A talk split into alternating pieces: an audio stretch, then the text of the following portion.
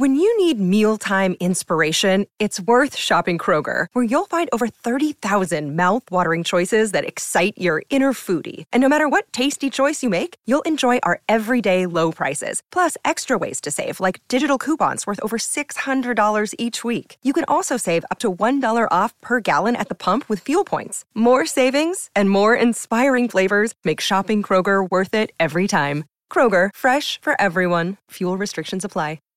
Save big on brunch for mom, all in the Kroger app. Get 16-ounce packs of flavorful Angus 90% lean ground sirloin for $4.99 each with a digital coupon. Then buy two, get two free on 12 packs of delicious Coca-Cola, Pepsi, or 7-Up, all with your card. Shop these deals at your local Kroger today, or tap the screen now to download the Kroger app to save big today. Kroger, fresh for everyone.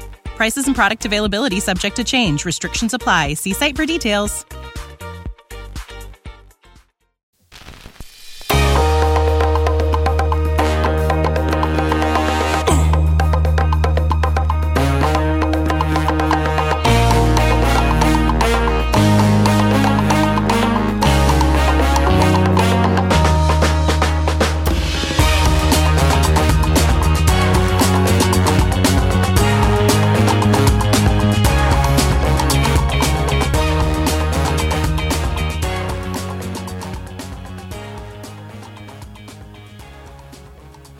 Hey everybody, good morning, good afternoon, and good evening. Welcome to Beekeeping for Newbies. Thank you so much for taking the time to be here today. I do appreciate you. And as always, I appreciate the emails and messages and all the good things you send my way. So please keep it up. Jeff at beekeepingfornewbies.com. All right, so what I wanted to do today was just start off with a quick go back on the last episode of winterization. So as you probably know, it was a very high level, relatively brief overview of winterization. It's not intended to be all inclusive. It was really intended to be more in depth and, about 6 months ago. So we're going to cover this again in the fall. Okay. We're going to do I'm actually going to put together a kind of a winterization video. We'll go through a couple of different configurations. I'll show you a few things that might work where you are depending on the weather. As always, if you're concerned, you don't have anybody local to you, you're not sure what to do, shoot me an email and say, hey, I live here in Washington State, Nebraska, Texas, whatever. And I'll try to see if I can give you some guidance or maybe even connect you up with somebody in that area who might be able to provide you with some information that would help you out. Another thing I wanted to mention too, obviously we kind of beat it to death about how important it is to keep the bees dry. One thing I didn't really spend a lot of time on, I just wanted to mention real quick, and I know we've covered it in other episodes, at least at a high level, the importance of treating for Varroa mites, right? Because Varroa, it's all over the place, right? You're not going to get away from it. And like I've mentioned in the past, there are some, queen breeders who claim to have Varroa-resistant queens. I'm not questioning them, not doubting them. They may very well, for the price they were asking for. I would certainly hope they did that and a few other things. But the reason I'm bringing this up is because I've heard several people make comments around, well, I really want to have an organic, beekeeping business, or I want my colonies to be organic and free from pesticides and all those things. So there's a lot of things to talk about with that. There are so many things in our environment right now that are just catastrophic for the bees. I'm surprised we have any left at all at this point. But the idea that your bees are going to be better off if you don't treat them is a statement that really sets you up for failure. Okay. Varroa mites are very destructive and disruptive to a colony. But the kind of key takeaway here is if your colonies are not being treated for Varroa, they will likely get sick. They will likely die. Honeybees in the wild, if they are getting Varroa, they are dying. There's a combination of factors here, but if you have bees that have Varroa, they are already weakened. They're already going to have a diminished immunoresponse, and they're going to be susceptible to other types of illness.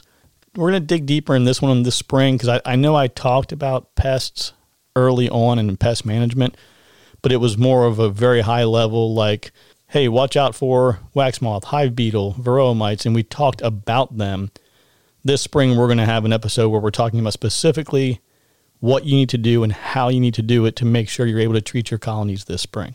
But I'm telling you, you can't ignore Varroa. Okay, ladies and gentlemen, so we have a special guest on today, as I mentioned in the last podcast. So when it comes to harvesting honey, I think anyone who has been beekeeping for more than a year or two, or at least long enough to know what it's like when they try to extract honey, you know what a laborious process this is. I mean, from getting the bees off the frames, right? Like, so I use an escape board. You know, it's kind of like the reverse of the Roach Motel, right? You put the escape board in. The bees can check out, but they can't check back in. It's the same kind of concept with these boards. You put them in, the bees will leave the honey supers, and they'll move back down into the brood chambers. That's part of the process we got to go through just to get them off the frames. Then we have to take those frames, find an appropriate place to work, decap them, put them into the extractor, spin them in the extractor, filtering, bottling, and you guys kind of know the routine if you've done this before. Now, our guest may not have a solution to keeping your significant other happy for the mess you made in the kitchen or for the best containers to store your honey in, but he does know all about extracting that honey in the simplest, cleanest, most efficient way possible. Ladies and gentlemen, Cedar Anderson, co-founder of Flow Hive. Cedar, good afternoon. How are you today, sir? I'm great. Great. Thank you for having me on your show. It's a rainy, wet day here in Australia, and hopefully that will kick off the flowers and get some more forage for our bees. They're a little bit hungry at the moment. Ah, there you go. You know, in fact, I was just down at the apiary the other day in early January, and it was a 50, 60-degree day, and the bees were flying and bringing back pollen, so it was pretty exciting. So I hope you have some of that same good fortune on your end as well. There's a little bit starting to come in, so that's exciting. And hopefully, the paperbark will kick in, which it sometimes does towards the later part of the year and into our winter. We're upside down compared to you guys. Yep. Okay, yeah. Well, Alex, I know we've been working for quite some time to get our calendars into alignment, so I'm glad we were finally able to get together. And, you know, if you wouldn't mind, if you could, just for the listeners here, just take a couple of minutes, as long as you need, and just, you know, if you can give us an introduction and, you know, let us know how you got into beekeeping, how long you've been doing it, and just kind of let us know who you are. So beekeeping for me has just always been a family tradition. So we kept hives when we were young, and we also enjoyed going to my grandfather's place out on a farm. And he had this extracting system where we would pedal the bicycle, and the chain would turn the cog, which then linked up to the centrifuge, and it would spin all the honey out. And that was an exciting thing because we didn't have such a neat extractor at home. So this pedal-powered extractor would spin all of the yellow box honey out. And every time I taste that yellow box, I'm just drawn straight back to the smell of extracting honey on my grandfather's farm as a kid. So beekeeping, I guess, it wasn't at a commercial scale. It was more as a backyard hobby through our family, and my uncles keep bees, my brothers keep bees, and now my sisters keep bees and cousins and so on. So it's just something we always did. And it wasn't until my early 20s that I started getting bees on a small commercial scale. So I got 40 hives, and I was harvesting the honey in the conventional way and selling that honey to the local shops. And it was that process, as you just described, and I guess through that became the inspiration for the Flow Hive. Gotcha. Okay, well, that's a great story. You know, as you were talking through that with the bicycle, I had this vision of my grandparents and some of the people I've known in my life who were very crafty, and I had this vision of, you know, my granddad sitting down and trying to put together something like that, or my father-in-law is the same way, right? So that's a great story. Well, you know, if you could, can you give us kind of a brief overview of the product, the pieces, kind of how everything works and what kind of makes it what it is? Yeah, so the idea with the Flow Hive was, well, hang on a minute, can't we just get honey straight out of the hive without having to go through that long process of extraction? And the idea was also how we could do it in a way where we didn't have to disturb the bees so much. I mean, from my personal experience, it was a lot of work for me. It was almost a crime, it felt, to sell the bucket of honey to the local store. after all of that work, it just felt, hang on, I'm selling that and getting a little bit of money for it, but it just wasn't adding up to the amount of effort I was putting in. And the bees were clearly grumpy about the process as well. And I thought there has to be a better way to do this. So after that initial thought, then it was a long kind of invention journey. And my father joined in of making a prototype and putting it in the hive and seeing whether the bees would like it. And sometimes you'd get, 3 months down the track and the bees didn't like it. So it was a scrap that one and get on to the new one. And getting on, finding the point where the bees were happy with what we had made and it was actually useful took a decade. But that was a lot of fun, and we just kept trying. When we kept failing, we'd keep trying. And getting that the first jar of honey to flow directly out of the hive was a miracle, really. We were sitting there just watching it going, wow, we've done it. After all this time, we've done it. This is incredible.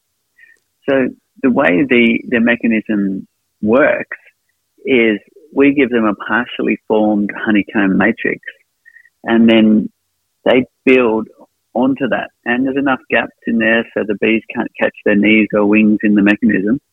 And the bees complete the comb by waxing up all the gaps in the comb, and then they typically draw the comb out a bit further. Then they fill all of that with their nectar, dewater it like they do with any honeycomb cell to create their honey. So then what you've got is our flow frames in your hive all full with honey and capped and ready to go. You come up to the hive with what looks like a really long Allen key, insert that into the hive and turn it. Then what happens is channels form inside the comb. So if you like, the hexagon pattern changes into zigzagging channels, and that allows the honey to flow down into the trough at the bottom and out into your jar. And typically it needs no further processing because all the wax has stayed in the hive and just the honey's flowed out. So you can literally just jar that up and put a label on it or put it on your shelf. So luckily it worked actually better than we originally intended in terms of you really get most of the honey comes out with very little effort. And it's brought about this kind of different experience of being able to sit there and enjoy honey flowing right out of your hive and into your jar. And it's something that I never get sick of, and people never get sick of just watching this magic. And the only thing that's got the honey out of the hive is gravity, as it just flows down and out.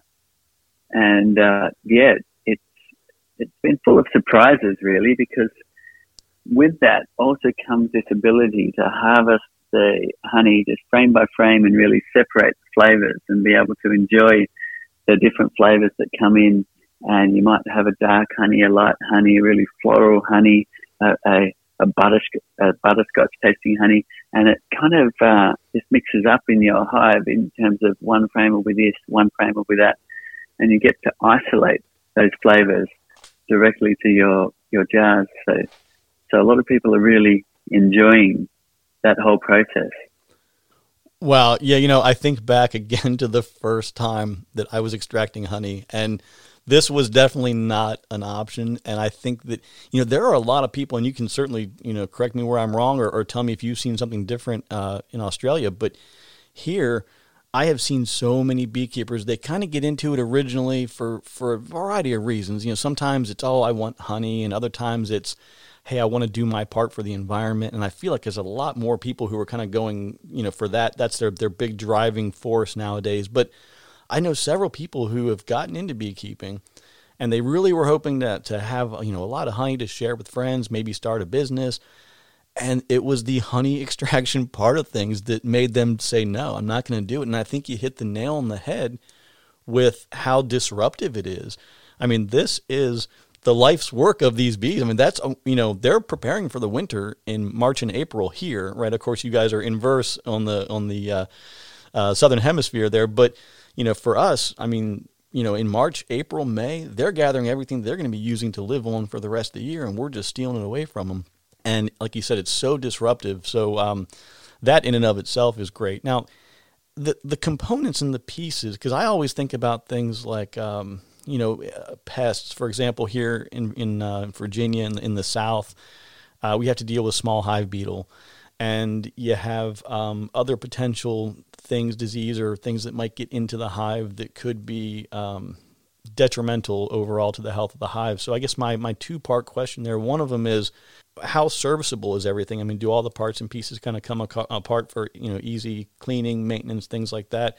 And then do you have sort of a best practices recommendation around, you know, things like, for example, at the end of every season, we recommend you do the following things, or, you know, just some general kind of maintenance ideas for things. And I know there's going to be a lot of people who are going to say, oh, you shouldn't use something like that because you don't have access to the hive to do a complete inspection. I already know that statement's going to come up. Yeah, so of course beekeeping is the same as it always has been in the brood box, right? So you go about your beekeeping as normal. So if you like to do it with a screen bottom board, then you can do it with a screen bottom board. If you like to do it with a solid bottom board, you can do that too. It's just really up to you how you want to keep your bees, and your routine inspections and how you manage them are going to be pretty similar, whether you're using flow frames in your hive or whether you're using a conventional honey super. So really, it's, you know, you've got to take the top box off and get in your bee suit, get out your smoker and do your brood inspections. And where you are, you're also going to be managing those pesky Varroa mites. Lucky we don't have them here in Australia.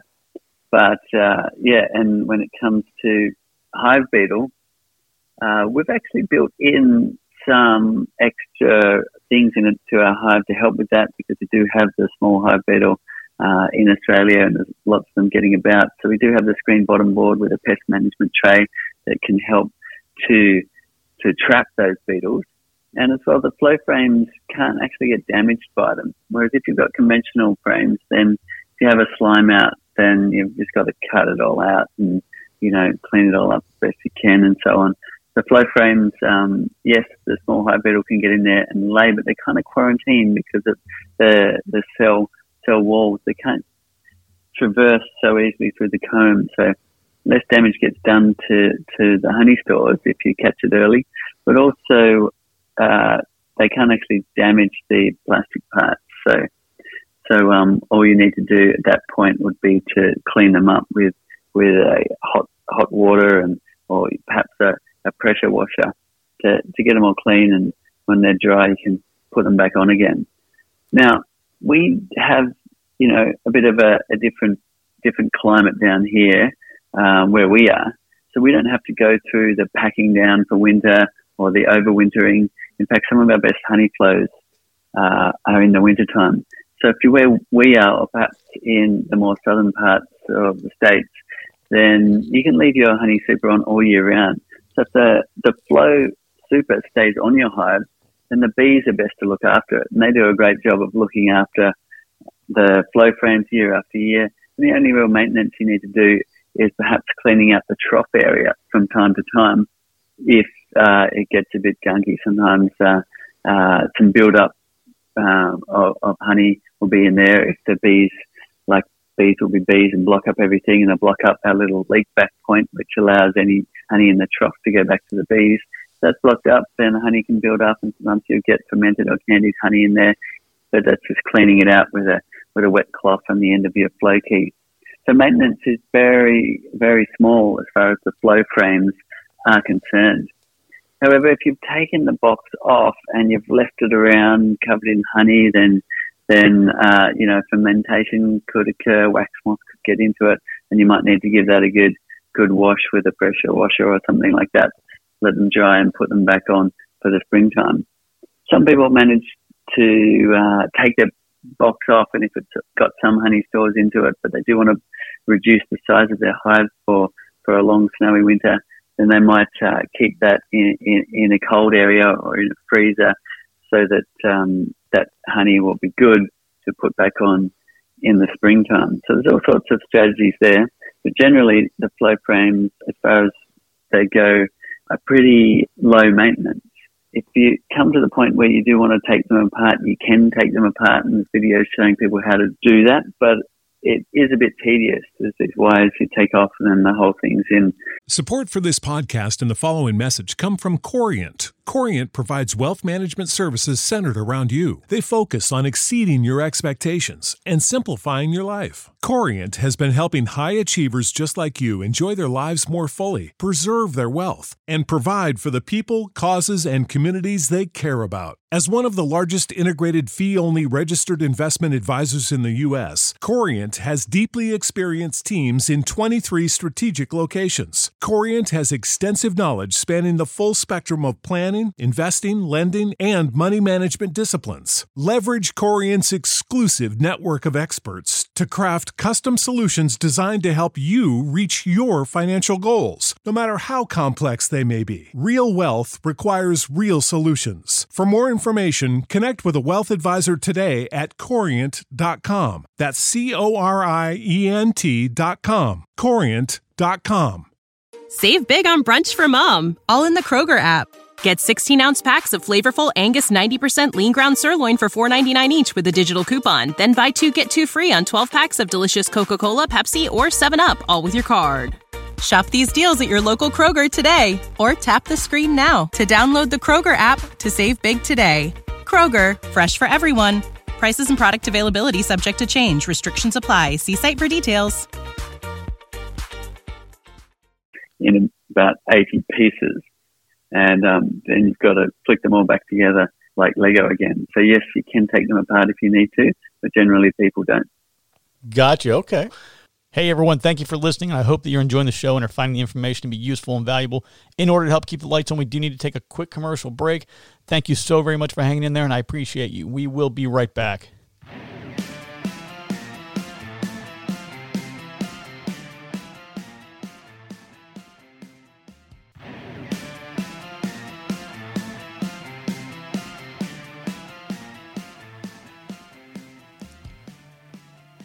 All right, everyone, welcome back, and thank you for staying with us today. As always, feel free to reach out if you have any questions or comments. I always enjoy hearing about your experiences, answering questions, and learning more about the challenges you're facing in different parts of the world. So please keep them coming. It's Jeff at beekeepingfornewbies.com.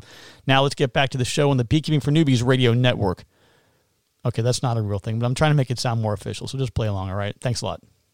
For people who've never seen Flow Hive and have no idea what we're talking about, which I'm hoping that they're just a Google search away and they can take a quick look. But for someone who hasn't actually seen any of the Flow Hive components, I think that we get a mindset or kind of we visualize what a hive looks like. So like you mentioned before, we're going to have our bottom boards. We're going to have maybe one or multiple deeps, maybe a queen excluder if you're using them, maybe not, and then our honey supers. So with Flow Hive, we're going to keep our traditional equipment, for our brood frames and our brood chambers, but is it the honey super that we're using today and we're adding Flow Hive frames to it, or are we using a Flow Hive super with Flow Hive frames and it's a completely integrated, a honey super in and of itself? So you can go either way. We originally thought that people would most like just the frames, and we put out videos showing how to cut the apertures into your own woodenware in order to put some frames in it. But we were mistaken when we first started, and what people really wanted is a complete solution. So what we have, and it's definitely far, the most popular, is the complete Flow Hive, complete with a whole lot of extra things that make it easier to keep your bees, like adjustable legs on a hive stand, and even little levels built in to show you when your hive's level. Then you've got your brood box. We supply the frames, and you then put your own foundation in if you want foundation, or we supply a wooden strip that goes in the top if you want to do naturally drawn combs in the brood chamber. And then you've got your Flow Honey Super on top of that, an inner cover and a gabled roof. You've got observation windows on either side and one at the rear as well, which is actually fascinating to look in and see how the bees are going, whether they're bringing in nectar or whether they're not. We also supply, if people want our frames plus the super to go around it, then you can buy that as well and just put it on your conventional hive. Flow frames are slightly wider, so we did that because when bees are building comb away from the brood nest, and I did a lot of measuring honeycomb, then they tend to build their cells deeper, and So we've gone along with that and made our flow frames deeper. So the reason why I'm saying that is for a 8-frame Langstroth box, that suits 6 flow frames. And for a 10-frame Langstroth box, that suits 7 flow frames. So we've got options there to go along with the 2 common sizes.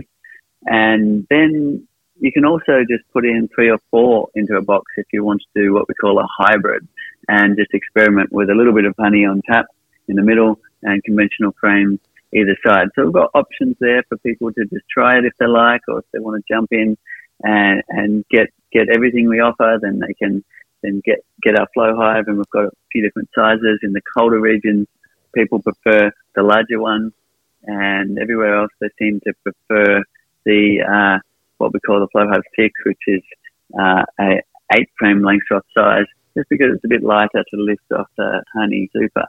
And so options depending on where you want to start.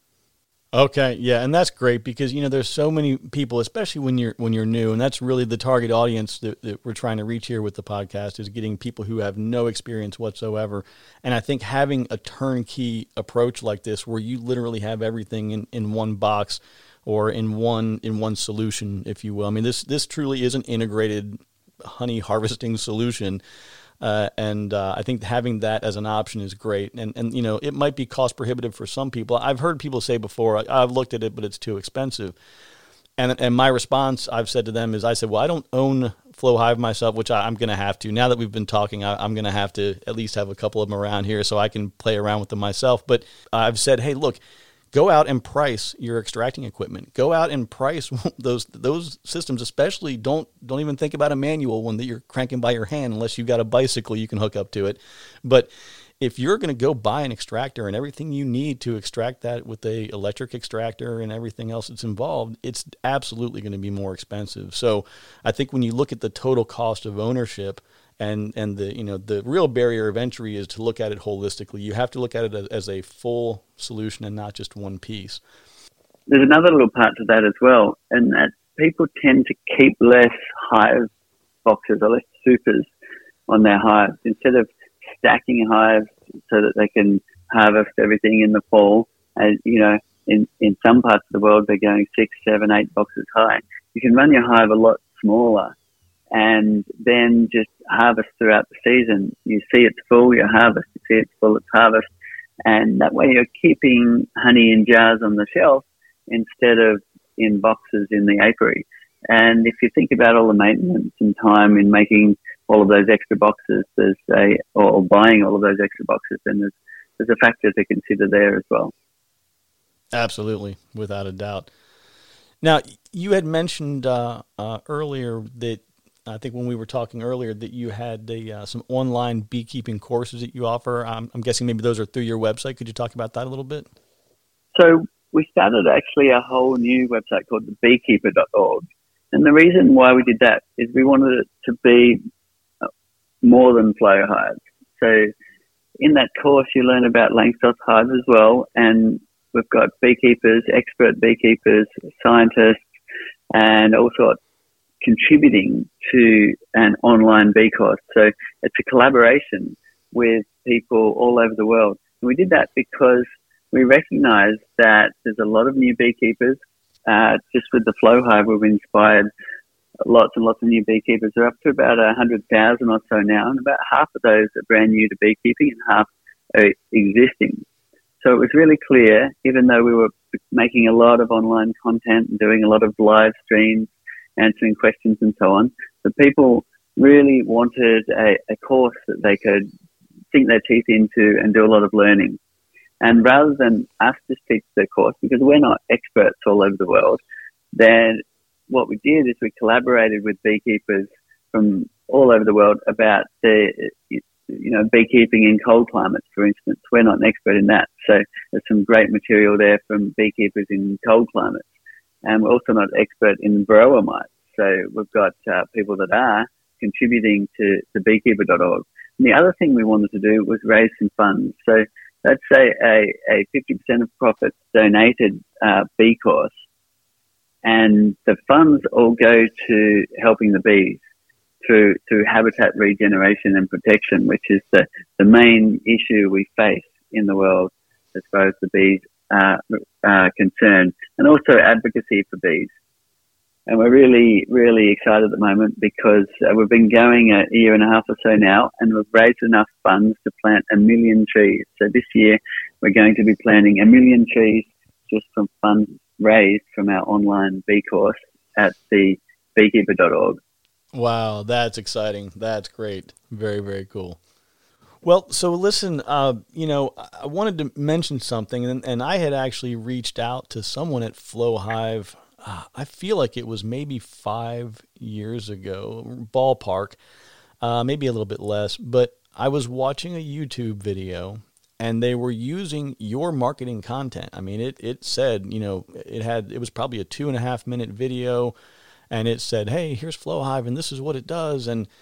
And I thought, well, geez, I really should check this out and learn some more about this. And I checked out the link, and the link did not link to Flow Hive. So I copied the link and I pulled it up in a separate browser on an offline computer, so I didn't contaminate my system with wherever it was redirecting me.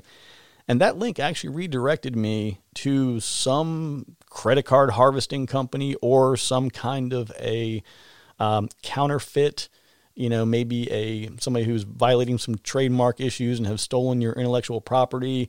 So I notified Flow Hive. I notified YouTube that somebody was trying to do this. I'm sure you've probably seen quite a bit of this. So what can we tell the listeners, or where can we point them to guide them to, getting genuine Flow Hive products, making sure they're not getting a counterfeit, something that wouldn't be supported or wouldn't be made of the same quality materials and everything? Great question. Well done for noticing. So basically, if you go to honeyflow.com, then that's how you get to our product, right? And it will redirect you only to the .com.au if you're in Australia, or the EU if you're in Europe. Now, we've done that because we've got warehouses all around the world so that we can get quick shipping, whether you're in the States or whether you're in Europe or wherever you are. There's a warehouse close enough by that it should come within a couple of days. And so that's the way we work. So if you go to honeyflow.com, then you're safe. It'll only redirect to to one of our websites. Now, it's been a bit of a thorn, as you can imagine, from in the beginning, where we had such great success that, of course, we attracted the copycats and the scammers and everything. And it's actually somebody's full-time job in our office and our firm we employ to actually play whack-a-mole, if you like, and keep knocking down the scams and all sorts of things that are going on. So we do our best to keep them to a minimum. But we definitely attract a lot of attention, and that's also attracted a lot of scammers. So as you said, there's those credit card scamming ones that come up, and that's a typical one that happens where they will steal our videos, and videos of my kids, playing with Flow Hives and all sorts of things. And then it takes you through to a credit card harvesting page, right? And as quick as they can, they'll sell those credit card details and so on. So it's not great. And, it's a bit unfortunate. We have to deal with people ringing up and saying, well, hey, where's my hive? And we say, well, we can't see your order in the system. And then it's this painful process of educating them that they've been involved in the scam and we're really sorry and we'll look after them as best we can. And here's the real website and so on. And then you also get other scams that are people that are that are making copies. And we've ordered a bunch of the copies, and we've sat there and watched as the bees will fill them up, and you try to harvest it, and the mechanism won't work, and things like that. So those copies do exist out there on places like eBay or Amazon as well. Where there's those those copies. So you're going to be getting questionable product if it does arrive, and also questionable service. They might say they've got some kind of warranty, but really they're just after selling as much of their copy product as they can. So, please watch out for those scams and copycats out there. The place to go is honeyflow.com. So thank you very much for bringing that to attention, Jeff. Sure, absolutely. You know, it's running a business is hard, you know, and I've owned a small business before. I have a very, very small business now. And anytime, I mean, just day-to-day operations, just day-to-day things that you have to deal with taking care of customers and insurance and people calling to sell you things and all the other things that are going on. And now you have somebody stealing your intellectual property. So I definitely feel for you, and we will keep our eyes open, and I'll be sure to keep, you know, as I continue to talk to people and educate and, you know, interact with folks during my regular bee discussions, I'll keep that reminder out there. So I'm definitely going to, what I'm going to do is I'm going to get a couple of flow hives for myself. I'm going to get them up and running this spring, and I'll post them, some videos on YouTube, and kind of, we can track things and track my learning and my progress as a complete newbie to the flow hive world. So that'll be a fun thing to follow up with. And Cedar, you know, if, I know there's going to be some questions. We always have probably a half dozen or more questions on every podcast. If I get some questions that come in on Flow Hive or anything else bee related, can I twist your arm and get you to maybe come back in for another chat where you can answer some of these questions for us? Sure. Yeah, I love answering questions, and I also jump on Facebook every week and answer questions live, whatever anybody wants to ask, and I'm happy to come back here and answer questions for you as well. Awesome. Well, I truly, truly appreciate your time. And again, I'm really glad we were able to get our calendar synced up. And so you're always welcome here. If you have any new announcements you want to make, or any information you want to get out, you have a place here. You can always jump in for 5 or 10 minutes, or we can talk longer if you want to. But again, thank you so much. And, we'll look forward to talking to you again soon. Thank you very much for having me, and best of luck with building up your hives this year, and cutting the wood and building your boxes and everything that it entails. Yes, sir. We'll do the best we can. Well, as promised, I did commit to the Flow Hive team to purchase a couple of colonies, and I'm in the process of working through that with them right now. So as soon as I have them on hand, I'll look at everything, figure it all out, make sure I know what's going on. Then I will put together a YouTube video, and I'll let everybody know that it's out there for you to watch and to take a look at. And, I'll just kind of run through everything, show you how it's all set up, and we'll put a couple colonies in there this spring, and we'll just see how it goes. Now, one thing I did want to bring up that Cedar had mentioned, and he mentioned a lot of cool things. It was really a good discussion, and he was a fun gentleman to speak with, so I really appreciate his time. But he made a comment that I thought was kind of interesting when he had said about how with Flow Hive, you can kind of harvest honey. Number one, he mentioned how you can kind of harvest, by frame. So if you think about it, different things are coming into bloom at different times of year. And, what we typically do in the standard way of extracting honey is we're going to grab all the frames out at one time. We're going to extract all the honey. It all gets mixed together, and you have one type of honey.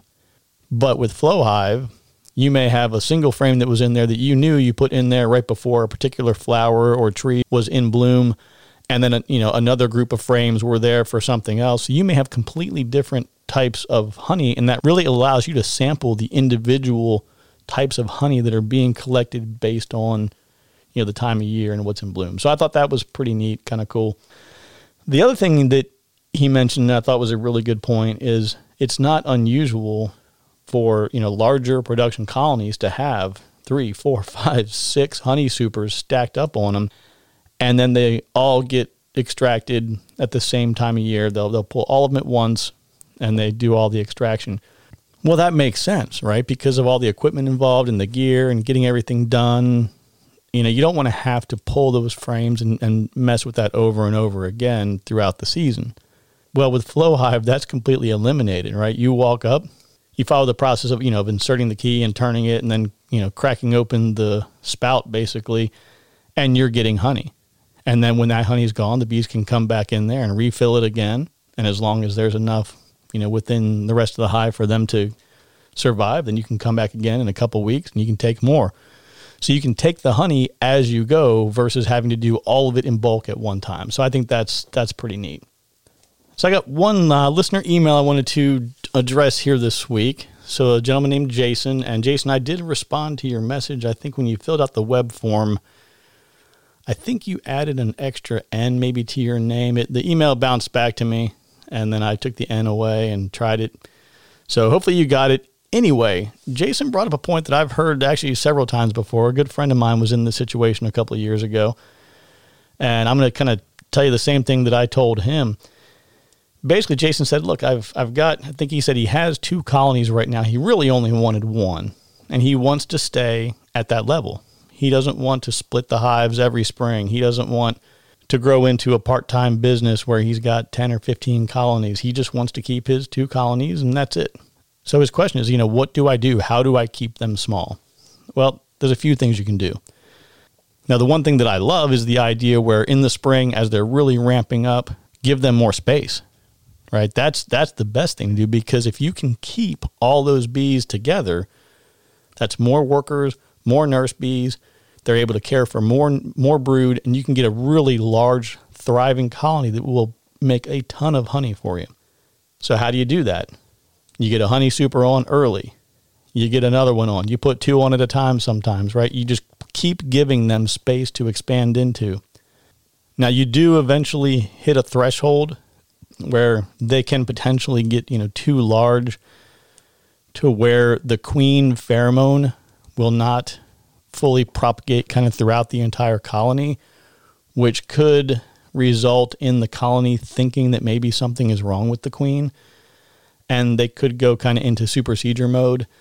You know, it's one of those things where it can happen, but that wouldn't really be a big concern to me, right? Because one way or another, they're going to take eggs and young eggs and larvae. They're going to make a new queen, and you're still going to have a colony, right? So what you do need to watch out for, though, is if you don't give them enough space, if they feel constrained, they are going to swarm. If you only want to keep that one colony or those two colonies in this example, you need to be regular about your inspections. You need to give them space. If you see queen cells, you need to find your queen, make sure she's there, make sure she's healthy, and then get rid of the queen cells. Now, for me, that's what I love. I love in the spring when I find queen cells. I think I had a colony last year that had 13 or 14 of them in one colony, and I split it up and made a bunch of new colonies, which was great. But if you're trying to stay with what you have today, you're going to want to make sure that you destroy those queen cells. Now, how you manage your queens long term, that's kind of a different subject, maybe for another time, but at a high level, typically the year after a queen is born is going to be her most productive. So queens that are born this spring, summer of 23, that'll be their most productive year. I will generally requeen every 2 to 3 years. It just kind of depends on the colony and how well they're doing, but definitely no more than 3 years for me. That's what I like. If you're doing this, just keep in mind that the queen you bought in your packages this year or in your nuke this year is going to be okay for this year and next year, but you're going to want to start thinking about your replacement and how you're going to replace her. And it can be as simple as keeping them a little bit cramped for space, letting them make queen cells in the spring, and then you take those cells and, you know, allow them to hatch a new queen. You could also go online, find a reputable queen breeder, have them send you a new one in the mail, or lots of times bee clubs will work out deals too, where they say, you know, hey, we've got 40 of these types of queens. They're going to be here on this date. Let us know if you want one. They're $25, $40, whatever it might be. We will also cover requeening this spring as well. Good subject to talk about. So anyway, to summarize with that, give them lots of space, keep it, you know, make sure they have plenty of room to move as they're filling up those honey supers. Give them more room, more space, and that should keep them in check as long as there's no queen cells, aka swarm cells. Okay, so upcoming episodes. Next episode is going to be on suburban beekeeping. We've had this one on the agenda for a long time. That is definitely going to happen. I also want to put together an episode on, you know, preparing and things you need to be doing during the off season to get ready for spring. And, you know, beyond that, we're probably just going to see what comes up. I mean, typically, like I said, I usually get several emails per episode. Someone asks a question, and if, you know, like I said, the suburban beekeeping, that wasn't even my idea. Somebody had emailed me a while back. I want to say it was Josh, but it's been a long time. So from Michigan, it was a Michigander. But yeah, I get the ideas from you guys when you message me and say, hey, tell me about this. That's where a lot of my ideas are going to come from. So feel free to hit me up, Jeff at beekeepingfornewbies.com. And that's all I've got for you this week. I hope you enjoyed the interview with Cedar. I think Flow Hive is a pretty cool technology, and I will definitely have more information from you on that in the very near future. And with that, take care of yourself, stay out of trouble, and you know, be kind to one another and help control the pet population. Have your pet spayed or neutered. All right, we'll see you next time.